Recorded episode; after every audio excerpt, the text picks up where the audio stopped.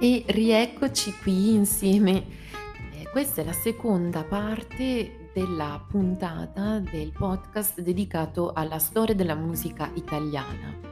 Mi sono dovuta un po' interrompere eh, durante lo scorso podcast perché pensavo di riuscire a eh, così delineare, raccontarvi un po' la storia della musica italiana in mezz'ora è un po' il limite per il nostro podcast, ma non è stato possibile. Perché? Perché mi sono resa conto parlando con voi che eh, la storia della musica italiana partendo da molto tempo fa è veramente troppo troppo ricca e quindi è impossibile riassumerla in una semplice mezz'ora ed è per questo che ora continuiamo.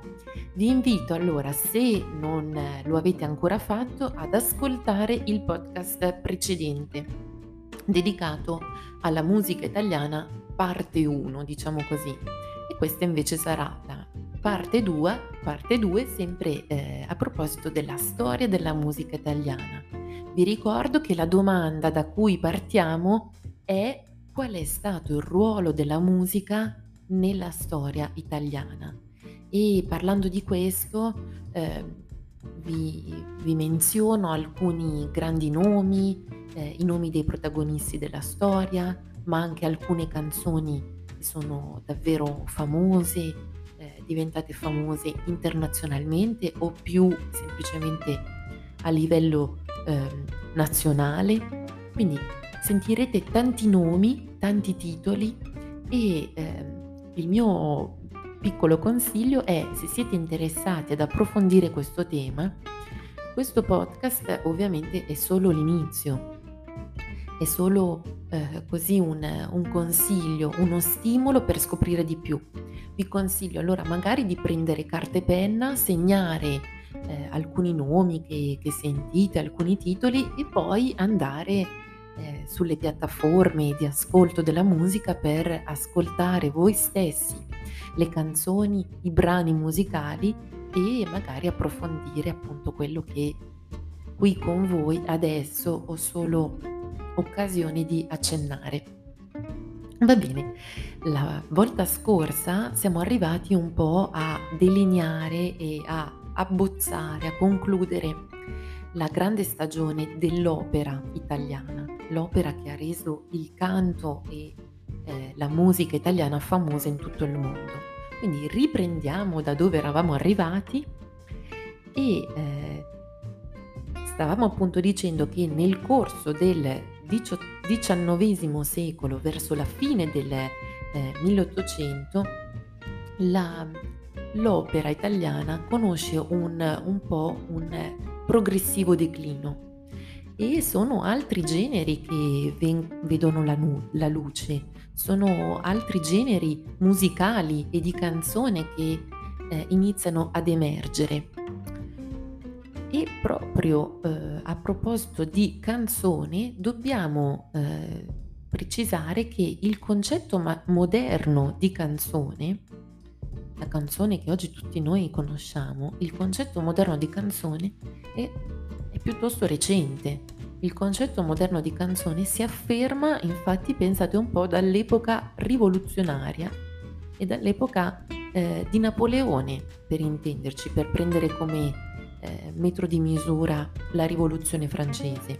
Quindi è piuttosto recente, la rivoluzione francese è del 1700 89, quindi alla fine del XVIII secolo. Ed è solo a partire da quel momento che il, la canzone moderna entra eh, a far parte dell'immaginario eh, collettivo e eh, il concetto moderno di canzone nasce. Durante il risorgimento, e ormai lo sapete, il risorgimento è quel periodo di eh, indipendenza, di costruzione della nazione italiana e di indipendenza, durante il risorgimento c'è l'introduzione del, dell'inno patriottico. Ad esempio, vi do qualche nome, qualche titolo, ad esempio si parla di inno di Garibaldi, cioè eh, sono inni patriottici dedicati ai grandi protagonisti del risorgimento e dell'indipendenza dello Stato italiano.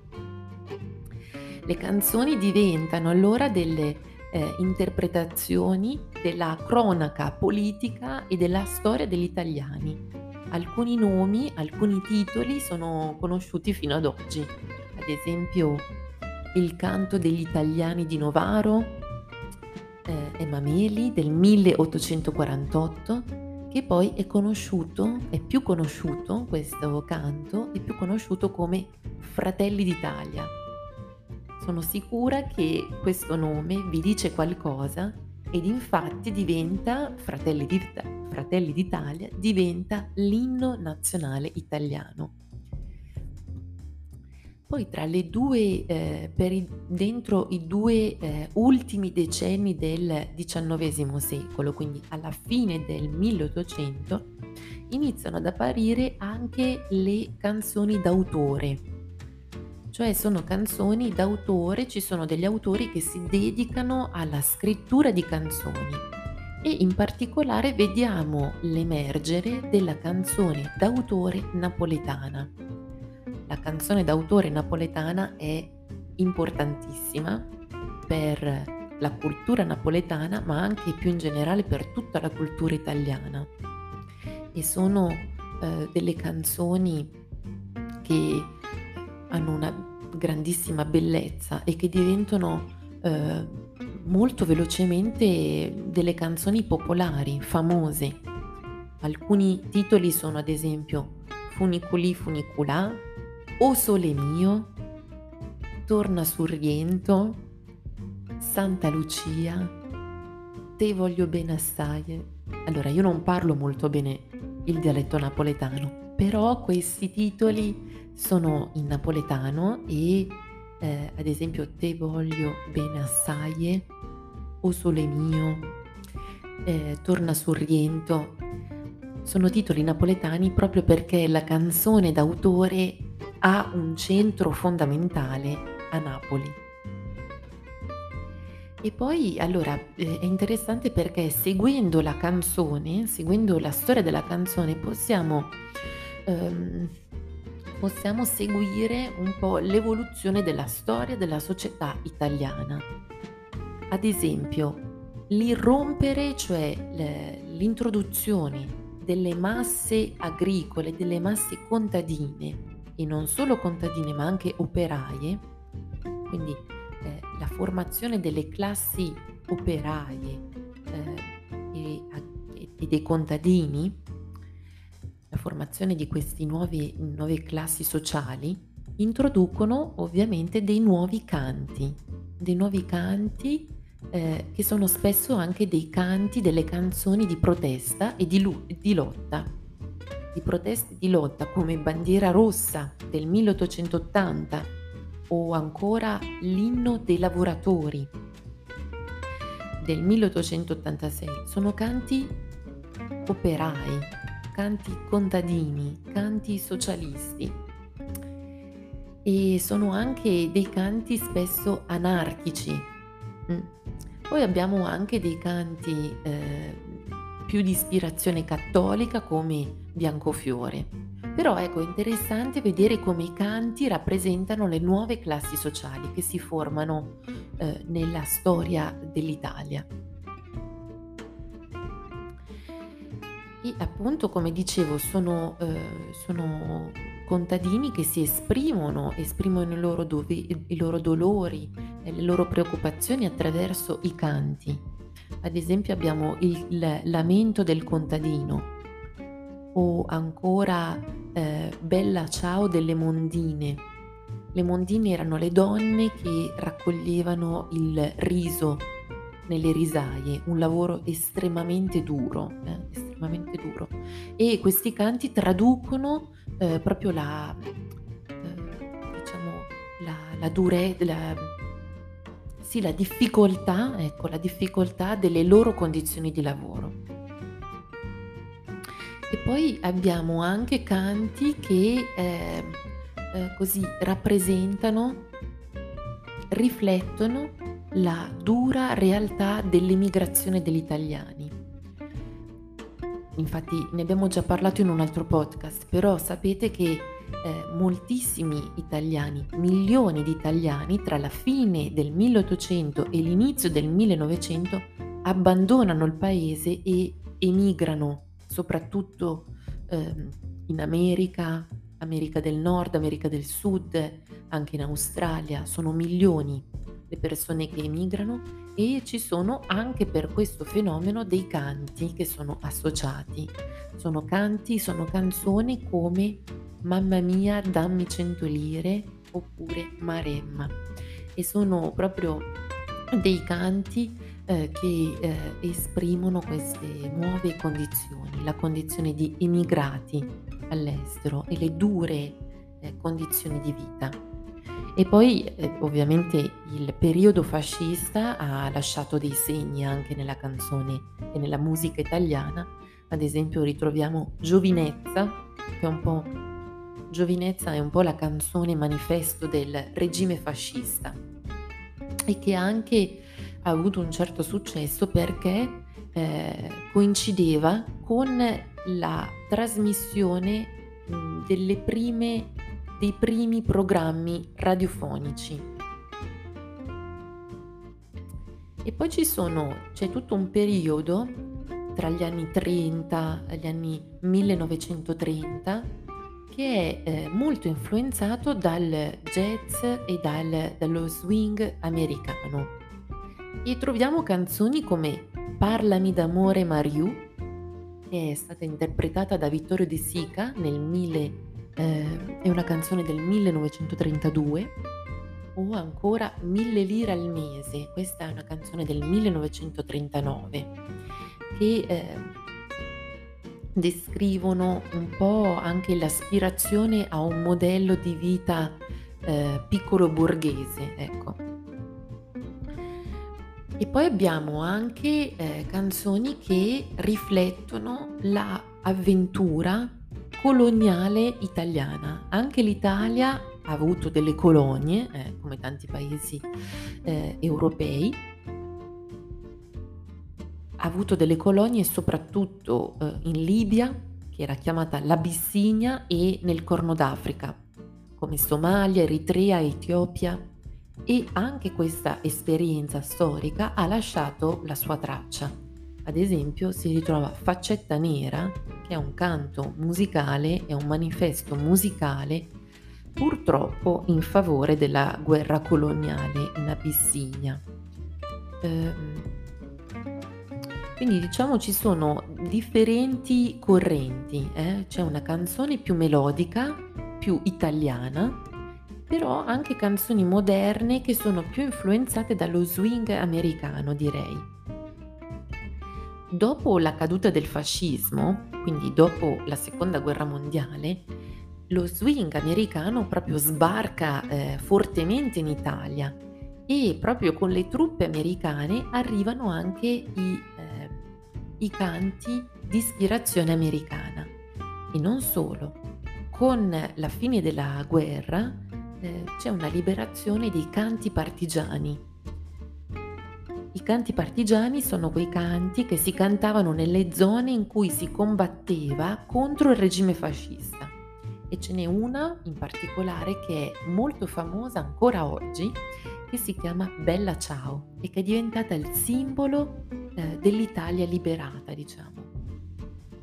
Bella ciao, vi invito veramente ad ascoltarla perché è bellissima e eh, ha anche un ritmo, una, una melodia che è molto orecchiabile, quindi la conoscete sicuramente e se non la conoscete sicuramente l'amerete. Poi ci sono allora delle, a proposito di canzoni che sono diventate famosissime in tutto il mondo, eh, non possiamo non nominare la canzone italiana per eccellenza, che è diventato veramente un trionfo della canzone italiana, è una canzone del 1958, è una canzone che ha vinto il Festival di Sanremo, il Festival di Sanremo è il festival della canzone italiana ed è la canzone che tutti voi conoscete e che ha due titoli. È conosciuta con il nome di Volare oppure conosciuta con il titolo di Nel blu dipinto di blu di Domenico Modugno e che è veramente diventata una canzone incredibile che tutti tutti conoscono ormai nel mondo. Va bene, poi eh, allora possiamo andare un pochino avanti, siamo ormai negli anni del dopoguerra, siamo negli anni, eh, negli anni 60, quando ci sono delle nuove tendenze eh, musicali che si affermano negli anni 60 del, no, del 1900, del XX secolo. Ci sono nuove tendenze musicali che si affermano, ad esempio ehm, c'è un fenomeno che si chiama il tormentone, cioè che cos'è? Il tormentone non è un titolo, ma indica il fenomeno del successo di una canzone estiva, cioè ogni estate, eh, a partire da più o meno gli anni 60, si ha un tormentone, cioè una canzone che ha molto molto successo soprattutto per il periodo estivo. E ci sono anche, sempre in questo periodo, degli autori, dei compositori, interpreti che chiamiamo cantautori perché sono sia autori che interpreti che cantanti eh, che diventano molto famosi per la qualità dei loro, dei loro testi, per la qualità delle loro canzoni e che sono molto molto ispirati dai cantautori francesi. Molti sono originari della città di Genova, Genova nel nord Italia. Alcuni sono come eh, Gino Paoli, Luigi Tenco, Sergio Endrigo, Bruno Lauzi o il famosissimo Fabrizio De André. E poi ce ne sono altri che sono originari di Milano, come Giorgio Gaber e Enzo Iannacci. Tutti questi, Gino Paoli, Luigi Tenco, Endrigo, Fabrizio De André, Giorgio Gaber, Enzo Iannacci, sono tutti dei cantautori molto importanti. Eh, vi invito, soprattutto se avete un buon livello con l'italiano, vi invito ad ascoltare le loro canzoni perché sono interessanti sia a livello musicale che a livello di eh, parole, di testo sono molto interessanti. Ci sono queste due scuole, la scuola genovese dei cantautori genovesi e la scuola milanese dei cantautori milanesi. E poi ci sono eh, delle canzoni che sono diventate anche qui famose perché riflettono degli avvenimenti storici delle canzoni, ad esempio, che eh, riflettono la protesta contro la guerra del Vietnam negli anni eh, 60. Un, un, esempio importante è C'era un ragazzo, il titolo è C'era un ragazzo del 1966 di Gianni Morandi ed è proprio diciamo il manifesto di protesta contro la guerra del Vietnam. Poi eh, a partire dagli anni 70 eh, assistiamo all'apparizione di una nuova generazione di cantautori, soprattutto originari di Bologna. Ad esempio eh, possiamo nominare Guccini, il cantautore Guccini, o il cantautore ancora più conosciuto Dalla, Lucio Dalla, però ce ne sono tanti altri, è una nuova generazione molto prolifica di eh, cantautori. Alcuni arrivano da Roma, come De Gregori, Venditti, Baglioni, altri da Milano, come Vecchioni, Battisti. Lucio Battisti è, è, è meraviglioso, ve lo consiglio. Lucio Battisti. O ancora da Napoli, come eh, Bennato, eh, Pino Daniele. E degli anni 70 eh, vi eh, segnalo una canzone che è molto bella ed è molto importante perché anche qua, anche in questo caso, riflette eh, il clima sociale e politico di quegli anni e si intitola L'anno che verrà di Lucio Dalla e eh, in questa canzone Lucio Dalla mostra il desiderio di normalità eh, di questo decennio. Perché? Perché negli anni 70 e anche il decennio successivo, anni 80, sono anni molto difficili, sono gli anni di piombo in Italia, chiamati così perché è una stagione in cui ci sono stati molti eh, attentati, attentati di estrema destra, attentati di estrema sinistra. Eh, un, veramente un, un sono anni molto difficili segnati dal terrorismo. E questa canzone, L'anno che verrà di Lucio Dalla, mostra proprio la voglia di cambiamento, la voglia di normalità in questi anni molto molto difficili. Poi dopo dobbiamo dire che la canzone italiana non è molto capace di eh, esprimere eh, lo spirito degli anni Ottanta. Non ci sono molte canzoni che riescono a cogliere lo spirito di questi anni Ottanta. L'Italia è piuttosto influenzata dalle tendenze internazionali, non riesce a esprimere, diciamo, delle, delle vere tendenze eh, proprie. Ovviamente ci sono eh, ci sono sicuramente eh, dei buoni cantanti eh, come eh, Edoardo Bennato, ma eh, mancano, mh, mm, mm, come dire, mancano, no, non, è come gli anni, mm, non è come i decenni precedenti. È un po' un periodo confuso, forse anche proprio dovuto a, alle esperienze eh, del, degli anni di piombo. Poi invece negli anni 90 negli anni 90 del XX secolo, 1990, l'Italia ricomincia a esportare eh, le sue canzoni anche all'estero. E ad esempio eh, possiamo ritrovare And- Andrea Bocelli, che è un famosissimo cantante, Andrea Bocelli o Zucchero, o ancora Eros Ramazzotti o Laura Pausini, che sono un po' eh, diventate delle eh, diciamo pop star internazionali. Ehm, sì, sono soprattutto delle pop star, la musica è piuttosto pop. Eh. Ci sono ancora eh, degli autori che si dedicano ai problemi della società, che riflettono eh, i tempi del, della società italiana. Ad esempio possiamo ritrovare Masini, eh, nel 1991 fa una canzone dal titolo Perché lo fai? che eh, tratta il problema della droga eh, tra i giovani.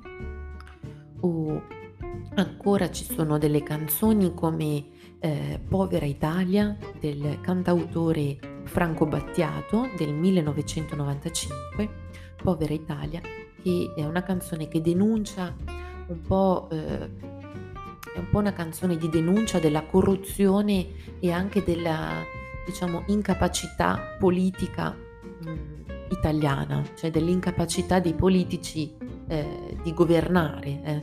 Sono gli anni, eh, gli anni 90, sono gli anni dell'inchiesta di Mani Pulite. Questo Mani Pulite eh, Tangentopoli è stato un periodo, eh, magari sono nomi un po' difficili, però dovete sapere che negli anni 90, inizio anni 90, in Italia c'è stato questo grande scandalo dove eh, si è scoperto che moltissimi politici, moltissimi alti funzionari erano corrotti. Eh. quindi ehm, queste canzoni come quella di Battiato Povera Italia riflette un po' la delusione di questo periodo. E poi ecco, allora ritorniamo a, a vicini a noi, siamo piuttosto negli anni 2000 e negli anni 2000, eh, un po' come le tendenze, altre tendenze internazionali, riscontriamo l'emergenza di nuove correnti musicali, mh, mm, soprattutto diciamo il rap. Quindi ci sono anche in Italia eh, c'è l'emergenza di numerosi rapper italiani, piuttosto bravi Possiamo citare Caparezza, eh, Mondo Marcio o Marrakesh, Fabri Fibra, ehm, Baby K, anche J-Ax. Sono degli artisti che eh, esplorano questo nuovo genere musicale, il rap, che ovviamente non è famoso solo in Italia, ma anzi eh, l'Italia è molto influenzata dagli Stati Uniti, anche dalla Francia, quindi sono si dedicano a questo nuovo genere musicale, il rap, e con un certo successo nazionale e anche un pochino internazionale. Bene, è stata una lunga corsa che è iniziata, diciamo, dal, dal Rinascimento per arrivare agli anni 2000, quindi vi ricordo che la storia della musica italiana eh, l'ho divisa in due parti perché era veramente troppo troppo ricca e troppo lunga.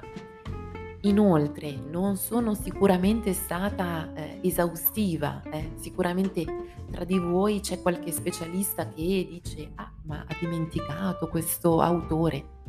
Sicuramente eh, non sono eh, una conoscitrice eh, della musica nel dettaglio e soprattutto eh, la musica italiana è veramente ricca. Quindi questi due eh, episodi sono solo, diciamo così, voglio invogliarvi a scoprire di più per quanto riguarda la musica eh, e poi anche vedere la musica proprio come occasione di scoperta della società, della storia, della cultura italiana.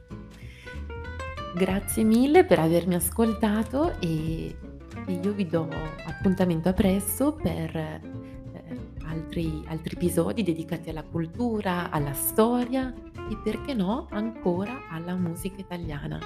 Ciao a tutti, buona giornata.